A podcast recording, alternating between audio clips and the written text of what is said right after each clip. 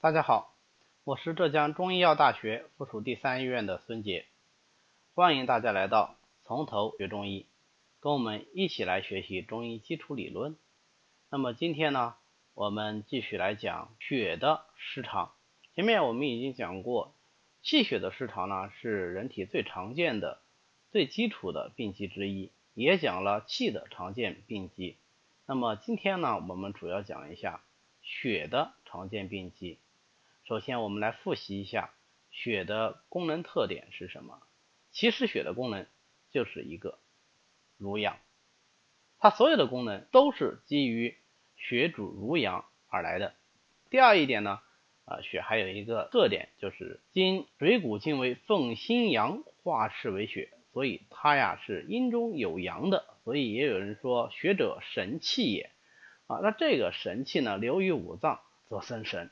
什么叫流于五脏则生神呢？就是说血液灌溉了五脏以后，就能够使五脏六腑的功能正常，从而产生正常的生命活动啊，这个是生神。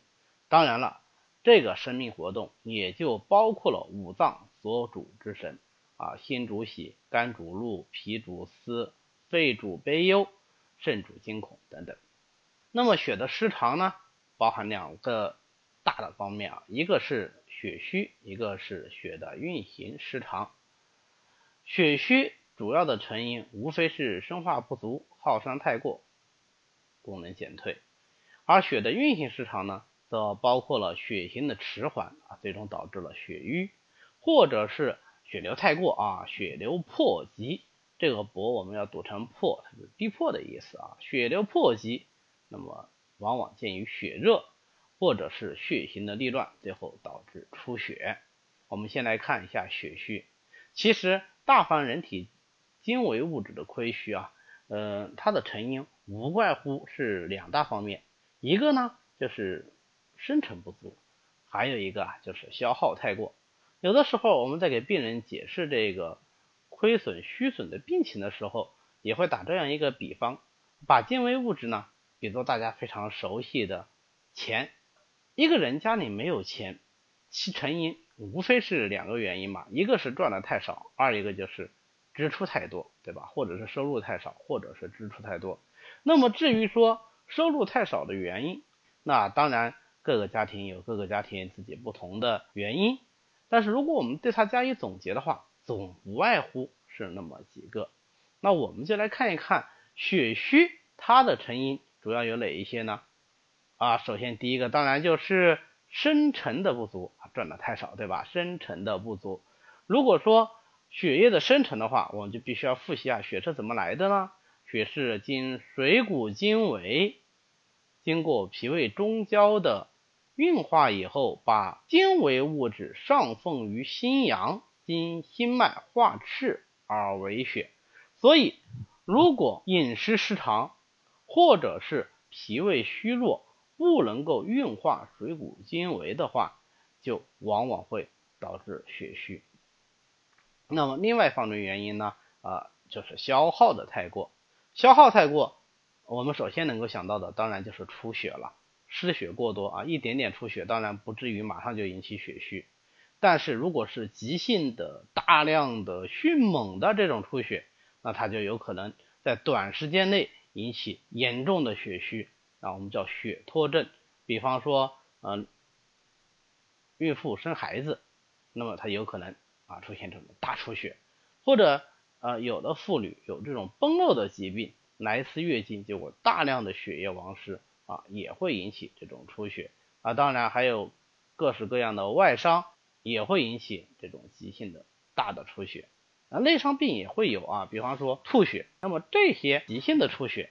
是导致血虚的一个非常重要的原因，但是在临床上我们见的更多的呢，还是一种慢性的出血啊，长期的都有这个出血的疾病存在，它可能不只是几个月啊，甚至是半年、一年、几年、数十年啊，长期缓慢的出血，那么它也容易引起血虚啊。我这么一说，大家肯定首先想到的就是各式各样的月经病，对吧？啊，当然有的月经病它是不出血啊，就月事不来或者是月经量少，但是呃也有很多妇女她的月经病表现为崩漏那么就说长期的慢性的出血，还有大便出血、尿血、齿龈出血等等，这种慢性出血情况是非常多的。如果不加以合适的治疗，它这种长期慢性的出血呢，就会出现的有一个出血症啊，中医叫溜症或者叫血症，就变成了一个血虚病。那么血虚以后会有什么后果呢？前面讲过，血的主要功能就是濡养，所以血虚就不能够濡养，主要表现为各种机能减退。从大的方面讲，或者是全身的机能减退，或者是局部的功能减退。那么全身的功能减退，也就是我们通常所说的啊血虚的全身临床表现或者叫全身症状，比如说面色的萎黄啊、苍白呀、舌质的淡呐、脉的细啦，这个都是血虚的全身表现。它还有局部的一些机能减退的表现，比如说眼黑啦、冒金星啦、两目干涩啦，这个是什么？这是血不养肝。如果是血不养心呢，那就心神不宁、心悸、症肿；如果是血液不能荣养经脉呢，那就肢节屈伸不利；不能荣养络脉呢，它也往往表现为肢体的、肌肤的麻木不仁这样的一些症状。哎，那有没有说血不养肾、血不养脾、血不养肺啊？那个就非常的少见。因为如果是脾虚的话，那么它首先气血就必然的是生化乏源啊，就没有足够的水谷精微来化生气血，它可以表现为全身的气虚和血虚啊，不单单只是说啊脾的血虚，所以我们很少会说脾血虚。那么肾呢，肾中藏精，精血同源，所以我们经常是用肾精不足这个概念，就把这个肾血虚给覆盖掉了。不会单纯的去讲肾血虚啊，基本上是看不到这样一个诊断的，临床上也见不到这么一类病人啊。那为什么没有肺血虚呢？嗯，大家大家都知道啊，肺主气啊，那么气与血呢是相互对应的一对这个精微物质，所以啊，一般肺的这个精微物质亏虚呢，我们讲以肺气虚，或者是后面讲。的这个肺中的津液亏虚、肺阴虚啊较为常见，肺血虚呢啊就基本上不会去提它。第二大类这个血的失常呢是血瘀症。血瘀症我们前面已经讲过了啊，凡是血的运行不畅、停滞或者是溢于经脉之外，都叫做血瘀。那哪些原因可以引起血瘀呢？这个我们要复习一下淤血这一部分的知识了。大体来说，无非是推动无力，或者是脉道不通，或者是离经之血啊，最后来导致淤血的发生。那么，如果是推动无力呢，可以是气停则血停，因为气为血之帅，血之所以能够运行在经脉之内，环周不休，靠的就是气的推动作用。所以现在如果气自己都不跑了，出现了气滞的病机，那么。血呢也就随之运行不畅，这就是所谓的气滞则血停。第二种情况呢，就是干脆本身气就有不足，气虚，那么它就推动乏力，无力行血，结果哎产生了血液的运行不畅，这叫做气虚则血停。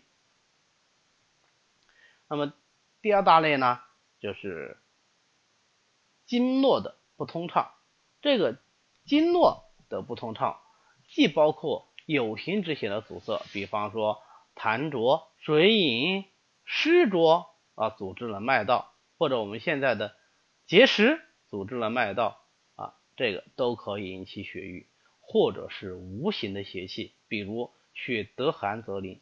如果说有寒邪侵袭经脉，那么经脉收引啊，它的气机收引。血呢就运行缓慢啊，也可以导致淤血的发生，或者是血热灼经以成瘀啊，这个都可以因为脉道的不通畅而引起淤血。以及最后一类就是离经止血啊，只要是离经止血都是淤血，这个我们在血瘀里面已经是反复的讲过了。我们今天要强调的是，假如出现了淤血，它会有怎样的一种病理机转呢？首先，既然是血液运行不畅，那么血行于脉内，所以它必然的阻滞经络。那么经络不通，不通则痛。对，所以血瘀第一大类临床表现呢，就是表现为痛。它这个痛的特点是什么呢？因为它的组织必然是在一定的部位，所以它的痛是固定不移的，有固定的疼痛部位，有痛点儿。而这个痛呢，又往往表现为刺痛，以刺痛为主的一种疼痛。那大家想想，这种痛它是喜温呢，还是喜凉呢？对，因为血得寒则凝。得温则行，现在它既然组织不通，我当然希望它是能够重新运行起来喽。所以它是喜温而不喜凉的，稍微热一点儿，那么血液的运行会稍微恢复一点，这个不通呢也会好一点，它的疼痛症状呢也会减轻一点啊。所以它是喜温而不喜凉的。第二个呢，血行不畅，它就表现为青、紫、黑这样的症状。啊，这就是《内经》里面说的，多食咸则脉凝涩而变色。那这个变色变成什么颜色呢？就是紫色、黑色啊这样的颜色。所以，呃，我们在望诊的时候啊，看到身体的某一些部位出现了紫色、青色、黑色这一类的颜色的时候，要考虑到有血瘀的可能性。第三个机转呢，就是。血流则成形，血是有形之疾啊，对吧？那么有形之疾流而不血，最后就形成急聚之病，所以它会有结块。那这个结块呢，跟气滞引起的结块就不一样，这个结块它是大小固定的啊，不会移动的啊，位置相对比较固定，推之不移，这个我们叫做急。最后。血溢脉外，成为离经之血，那么变成了淤。可是淤血的存在又阻滞了脉络，脉络不通，那么血液不行，血液不行，它就更容易溢出脉外，形成一个恶性循环。所以淤血和出血是相互影响的，有淤血就容易出血，而一旦出血，就必然是离经出血，就必然会产生新的淤血。啊，所以呃，王先生说，旧血不去，新血不生啊。如果说淤血存在在这里，那么它就会导致出血，就会导致持续的、长期的、慢性的出血，就会引起血虚啊，最后引起血虚、出血、血虚啊这样一个恶性的循环。最后我们来看看血热症。血热，血热，血中有热，所以血热的病因无非是说有热入血。那这个热是从哪里来的呢？无非是外因和内因。如果是从外来的呢，我们称之为邪热入血。那这个邪热可以有哪一些呢？对，六淫之邪。六淫之邪那些具有阳热性质的邪气，如果侵袭到了血分，就会导致血热症。比如说火邪。热邪、暑邪，这些都可以引起血热病。那有人说风邪呢？啊，单纯的风邪它不会入血，因为风性清阳，一其阳位，血络未深，它属阴位啊，所以单纯的这个风邪是不会入血，但它可以入络啊，它可以入络，入络呢就叫做什么？就叫做风邪重于经，重于络，对吧？重经络，那是另外一说。第二大类呢，就是内生之火而入血，引起了血热症。内生之火，除了我们的呃这个饮食和药物以外，最常见的原因就是五志化火。所谓五志，指的就是喜、怒、悲、思、恐。呃，五志皆能化火，但是在喜、怒、悲、思、恐里面，尤其以郁、怒最容易化火为热。最终导致了血热，所以我们在讲到五志化火而引起血热的时候，往往就把它跟肝，往往就把它跟郁怒联系到一起，就是这个道理。